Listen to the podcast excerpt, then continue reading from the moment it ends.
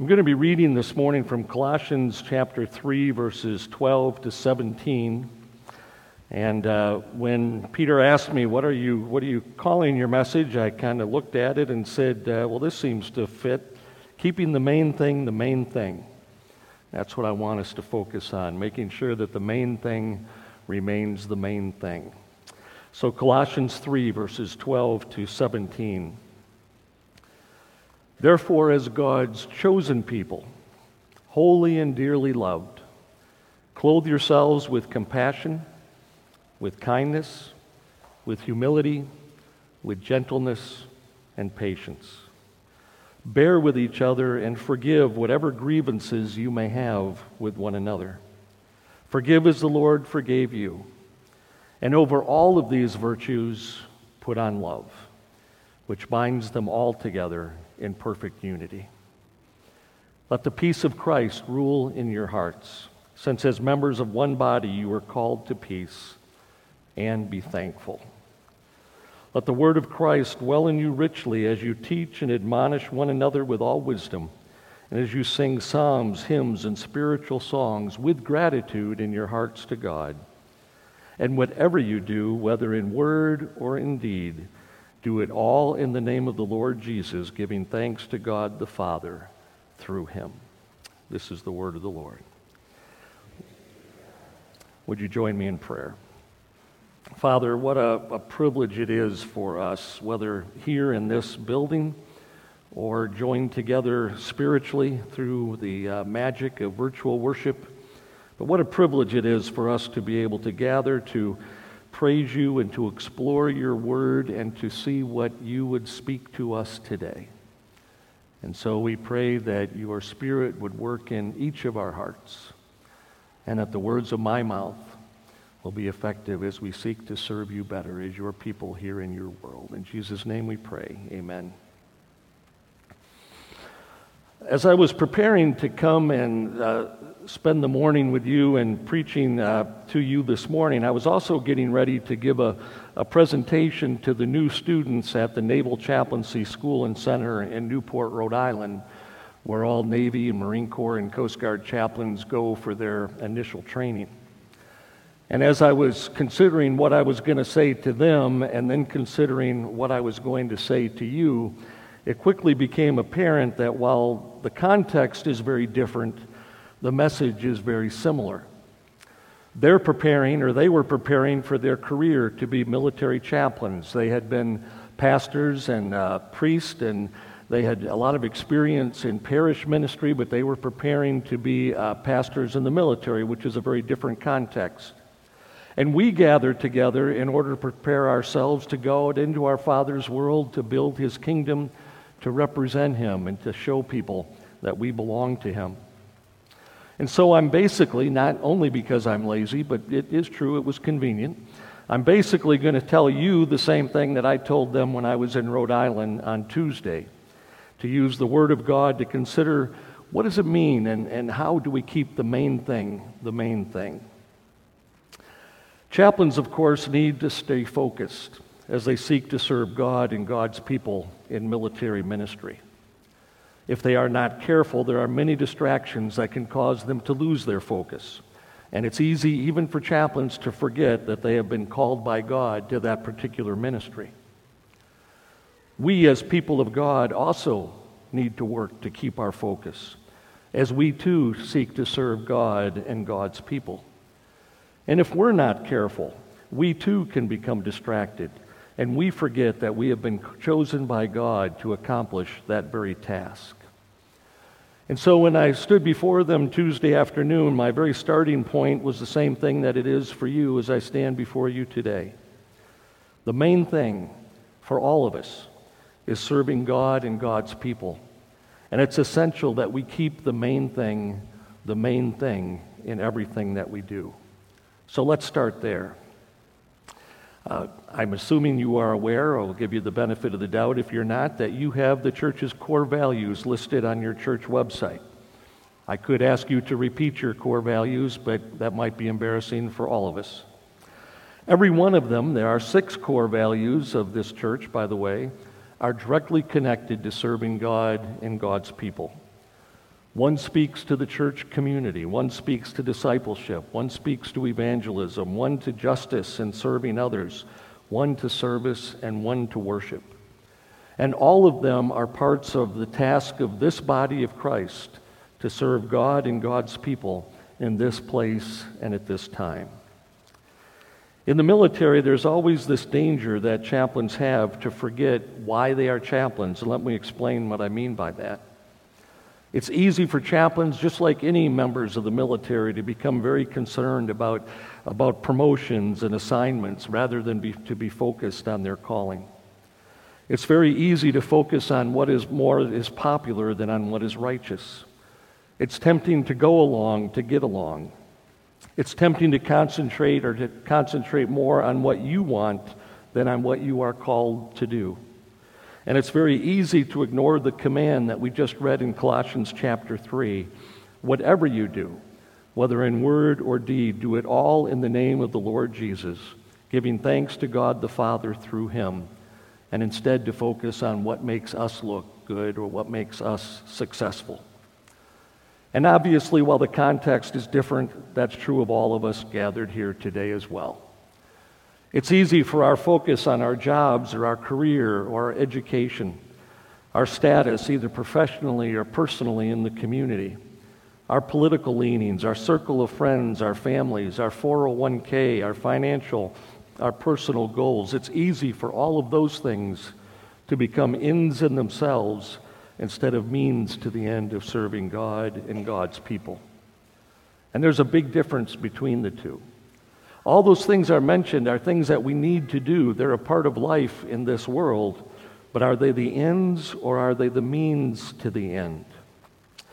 A lot of younger chaplains, well, they're all younger chaplains than I am, but a lot of chaplains who are at the beginning of their career or who have a little bit less experience in the military, they write me, they email me, or when I'm speaking to their class, they ask me for advice. I don't know if they think that this gray hair is a sign of wisdom or if they think that somehow I've managed to be successful and they want to know what the secret is.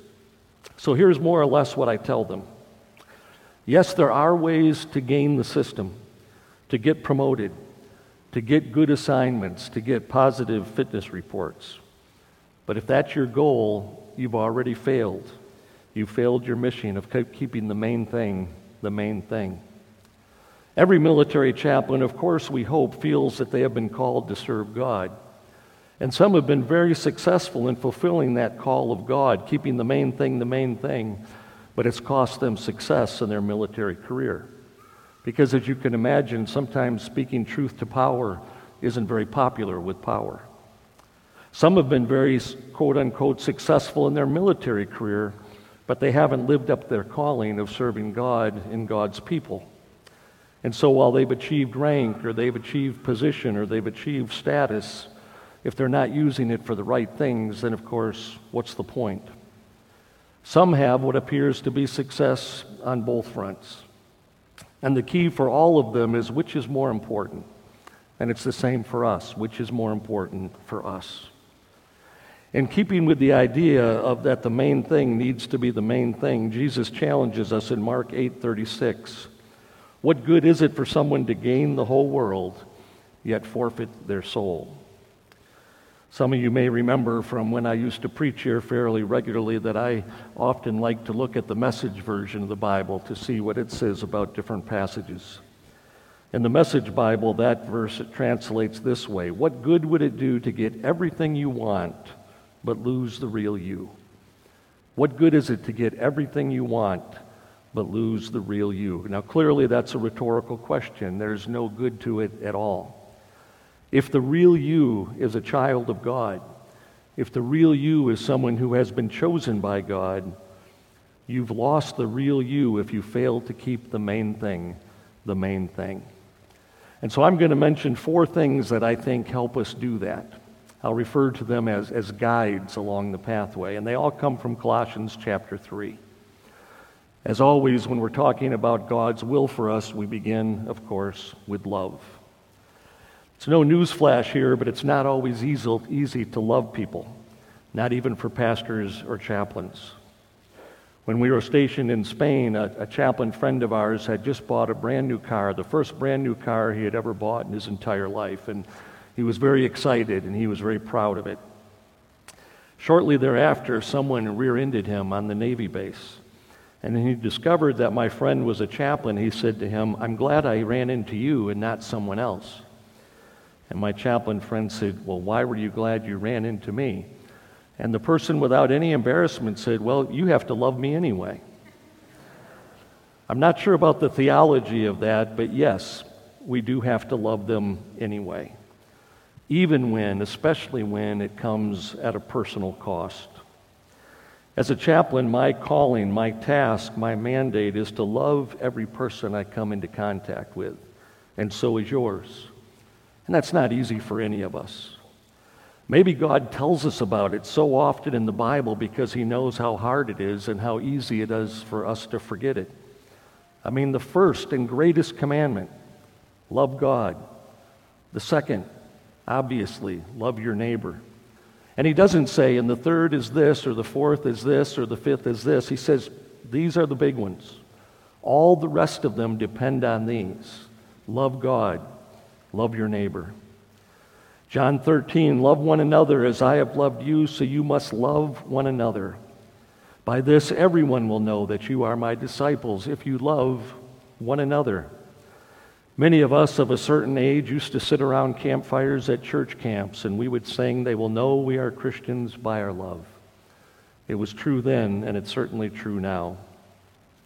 The Word of God speaks for itself clearly that we can't claim to love God if we don't love in word and deed those around us, all those around us, our family members, our neighbors, our co-workers, our classmates, Republicans, Democrats, socialists, capitalists, no matter what language they speak or what country they call home, rich or poor or somewhere in between, those who cut us off on the freeway, those who take our parking place, and those who get the raise that we thought we were deserved. There are no exceptions. They will know that you are Christians by your love. I want you to, to, to do something for me. In your mind, not out loud, please, because that would be confusing and maybe frightening for those sitting around you.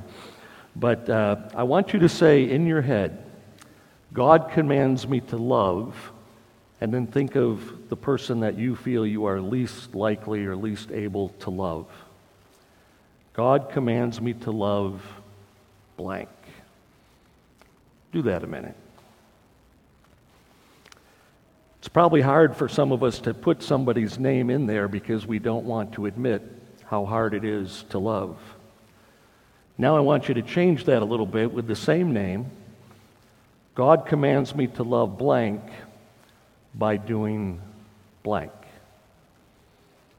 Think about that for a minute. That person who it's hardest for you to imagine loving. God commands you to love that person. And now it's up to you, through the guidance of the Holy Spirit, to figure out how you're going to love that person. The name that you mentioned might be somebody you have never met in your life and you will never meet them in your life. But how can you show love to him or her? That person may be someone who really did you harm and caused a great deal of pain for you and your family. How can you show love to him or her? Why is this so important? Because this, as we just read, is the way that the world knows we belong to Christ. Not when we love those who are lovable, that's, that's pretty easy. But when we love those who it's hard, very hard for us to love. When I was in seminary uh, just a couple years ago, I was expected to learn a, stuff, a lot of stuff, and I was supposed to be able to explain it. And so we had a lot of exams. We had Hebrew exams and we had Greek exams. And at the culmination of our time in the seminary, we had something terrifying called the Oral Comprehensive Exam. And we sat in front of five of our professors from the different disciplines, and they all got to ask us questions, and we had to answer all of the questions that they asked.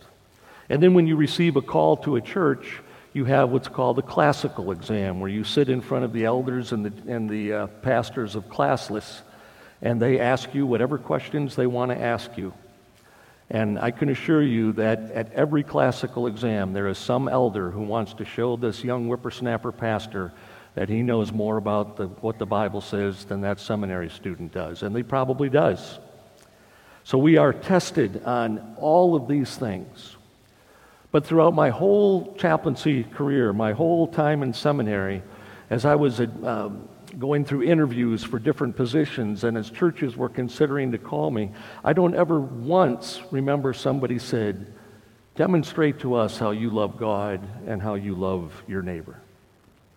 It was never talked about in seminary. Okay, Tom, you've, uh, you've, well, you certainly haven't mastered Greek and Hebrew, but you know enough to, to pass the test.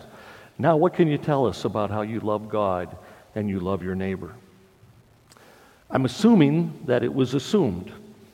But isn't it ironic that the most important thing, according to God, they just assumed? And they've made a test on everything else. I'm not critiquing seminary, well, just a little bit. But what was clear was that the church wanted to know that people knew the right stuff, maybe even more than that they did the right stuff. Yet God is crystal clear that you can know all the right stuff, but without love, it's nothing.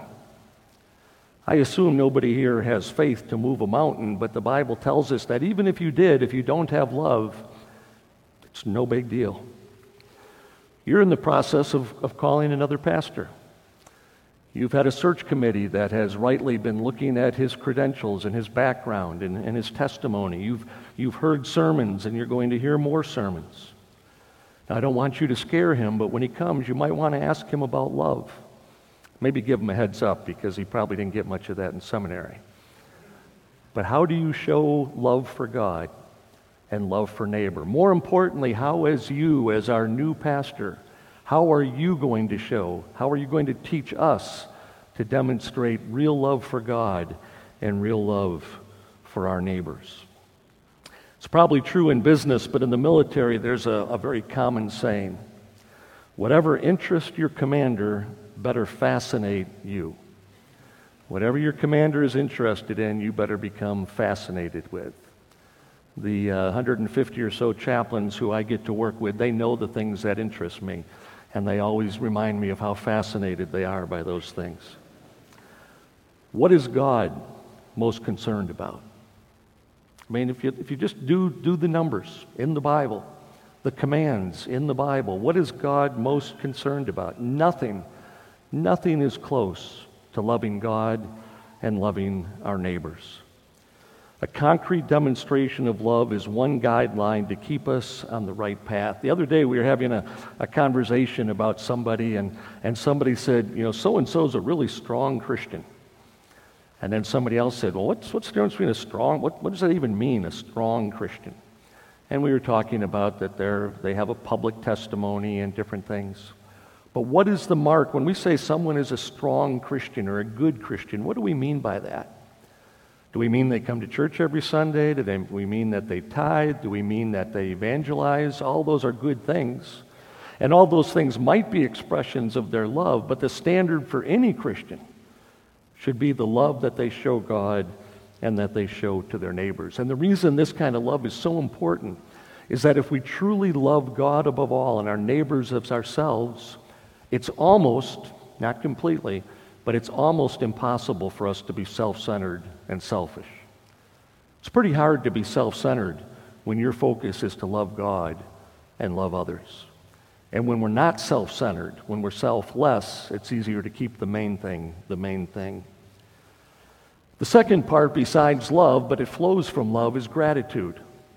A few weeks ago, Jackie and I were uh, taking a, a, drive in Maryland and we were exploring and we came along the highway. There was a sign, an exit pointing us to a town, Gratitude, Maryland. And uh, we had never seen a town by that, and Google tells me there is no other city in the whole world called Gratitude. And Jackie made the comment, I wonder what it would be like to live in a place called Gratitude.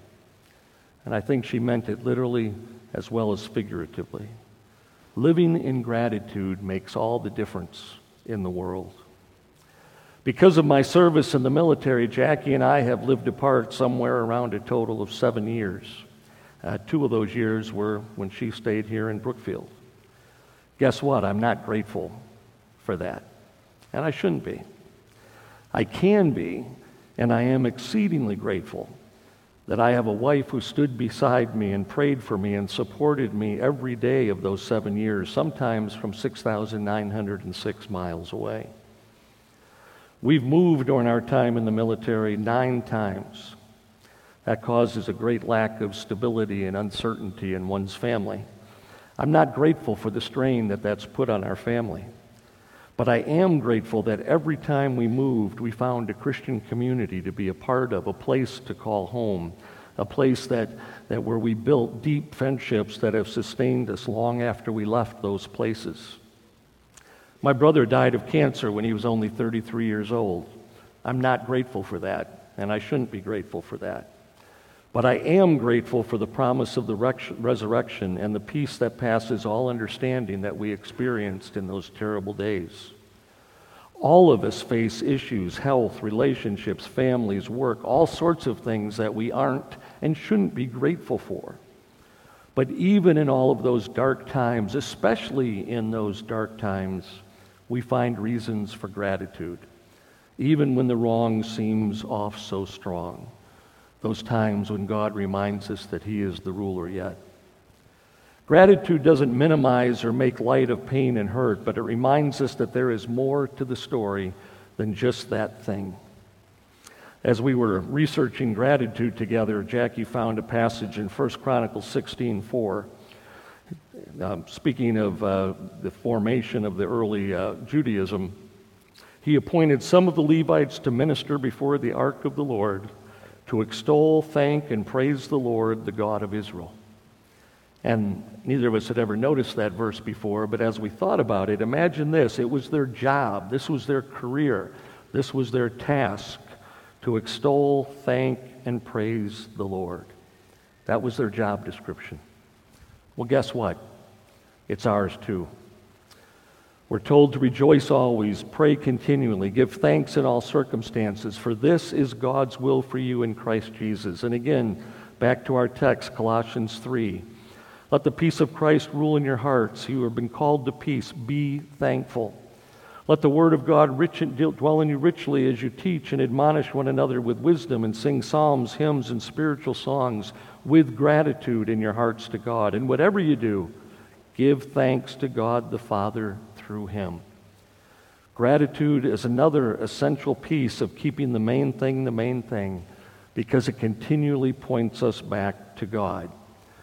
And just like when we are focusing on loving God above all and our neighbors as ourselves, it's very hard to be selfish and self centered.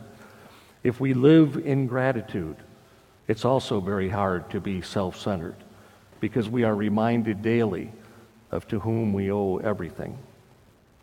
The third thing I'll mention uh, may seem to contradict what I said previously, so, so bear with me for a minute. And it's know what you truly believe. And this kind of fits a little bit with what Wally said earlier in the service. Know what you believe. And by that, I don't mean know a bunch of facts about God, but rather know what you really hold to be true about Him.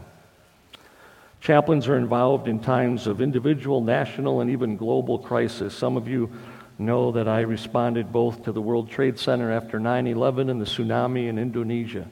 Two things that you know, the, the devastation was, was utter and complete. In Iraq, every, every night that I was there for 15 months, there would be a rocket attack on our base. And, and I would, uh, Jackie would said to me, What do you do during those attacks? And I said, Well, I do two things. One, I cower I cower on the ground. I put my helmet over my head and my body over, over the rest of my body, and I cower. And then I pray. I pray to God for the protection of everybody on that base. As I was there in those terrible situations, I had to know what I believed about death and suffering and pain and loss, about good and about evil. Not so much that I could explain it to other people because as time, in times of real pain and crisis, people don't really want explanations. I know I don't. What they want is something that connects them to hope. When a loved one dies, when they lose their job, when a child rebels, when you face grief or pain of your own or of someone that you love. You see, too many Christians know all the quote unquote answers until something hits the fan and then they are blown away. The firm foundation that they thought they had wasn't very firm at all. Uh, speaking of my time in Indonesia after the tsunami, we had a pretty uh, big chapel service and people attended regularly on the ship. And then after we did our relief work in Indonesia, I noticed that some people didn't come to chapel anymore.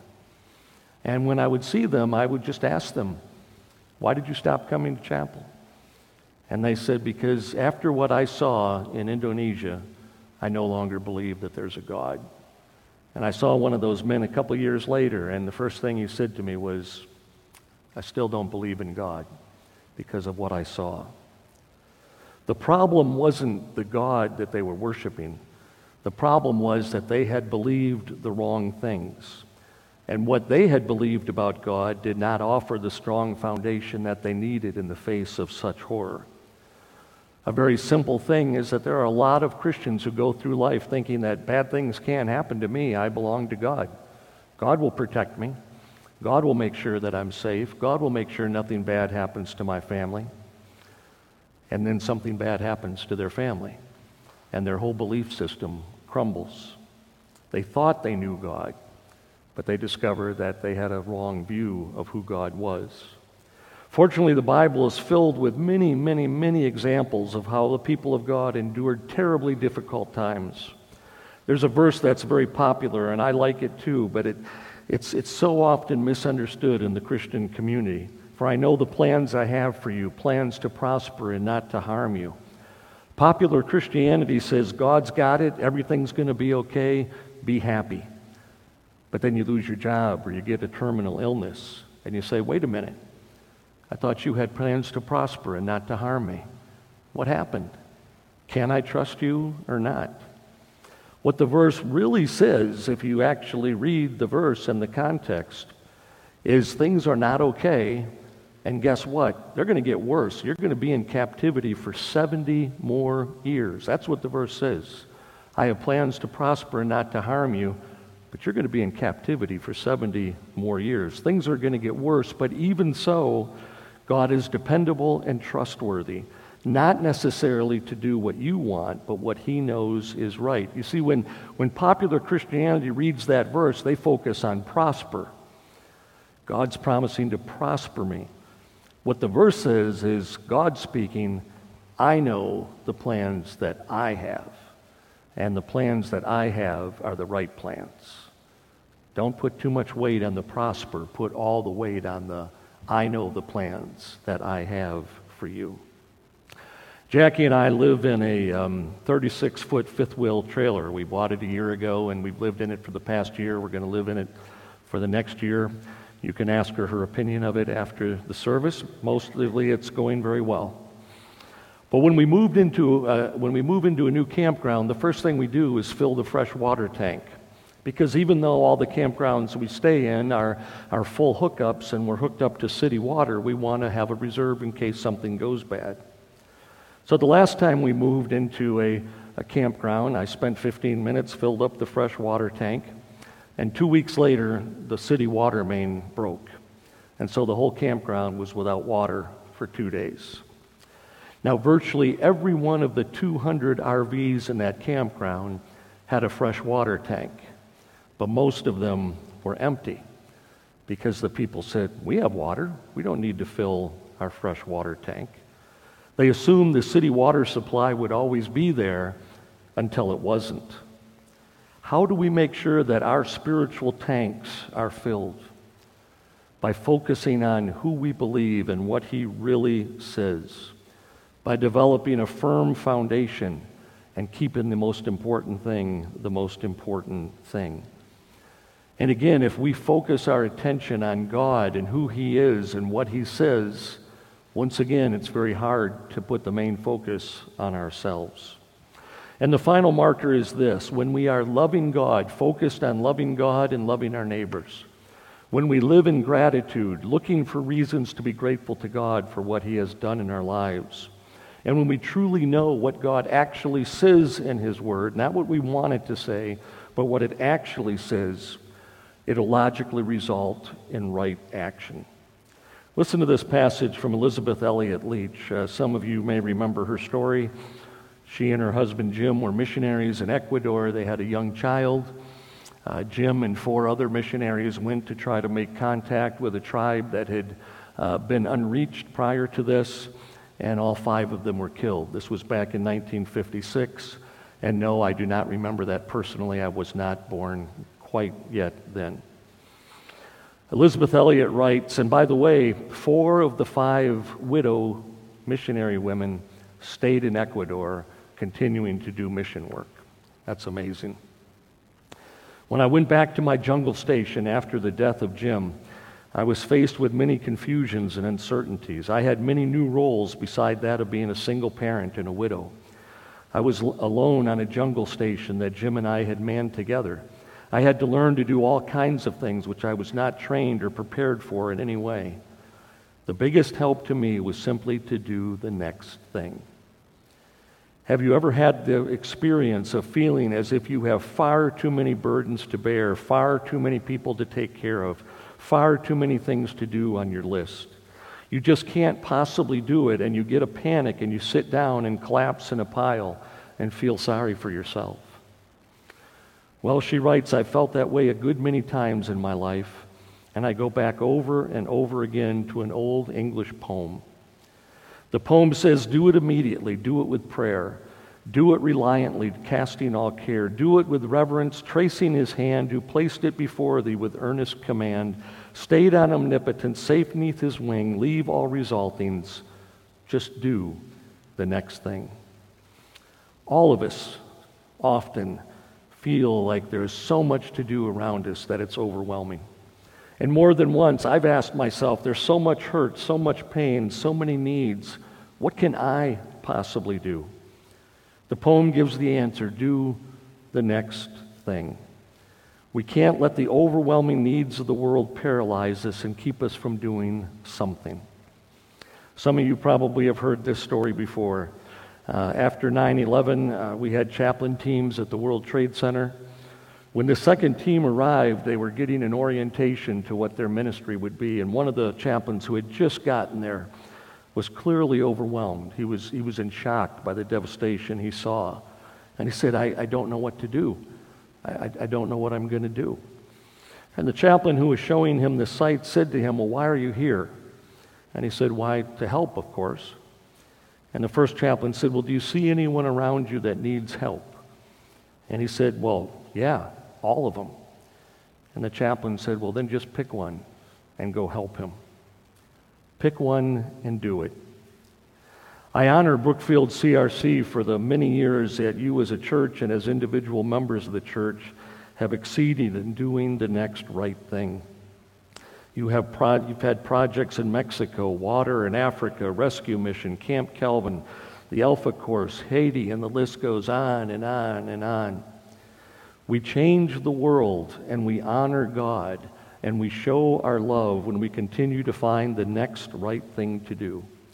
Sometimes it's as simple as crossing the street to say hi, a simple act of kindness to somebody that we see every day or it might be buying a truck to drill wells and everything in between.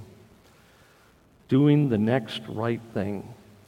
It's the answer to the still small voice that helps us keep the most important thing the most important thing. My friends, we have been marked as God's own. People have every right to expect that they will see Christ in us. And even more so, God expects, God demands that people see Christ in us. This only happens when we keep the main thing the main thing. Loving God above all and our neighbors as ourselves in order to keep the focus on them instead of on us. Living in gratitude so we don't think we're at we are where we are, wherever that might be, because of what we've done but because of what God has done for us and through us. Knowing the firm foundation on which we stand so that we can do the next right thing to the glory of God our Father. Let us pray.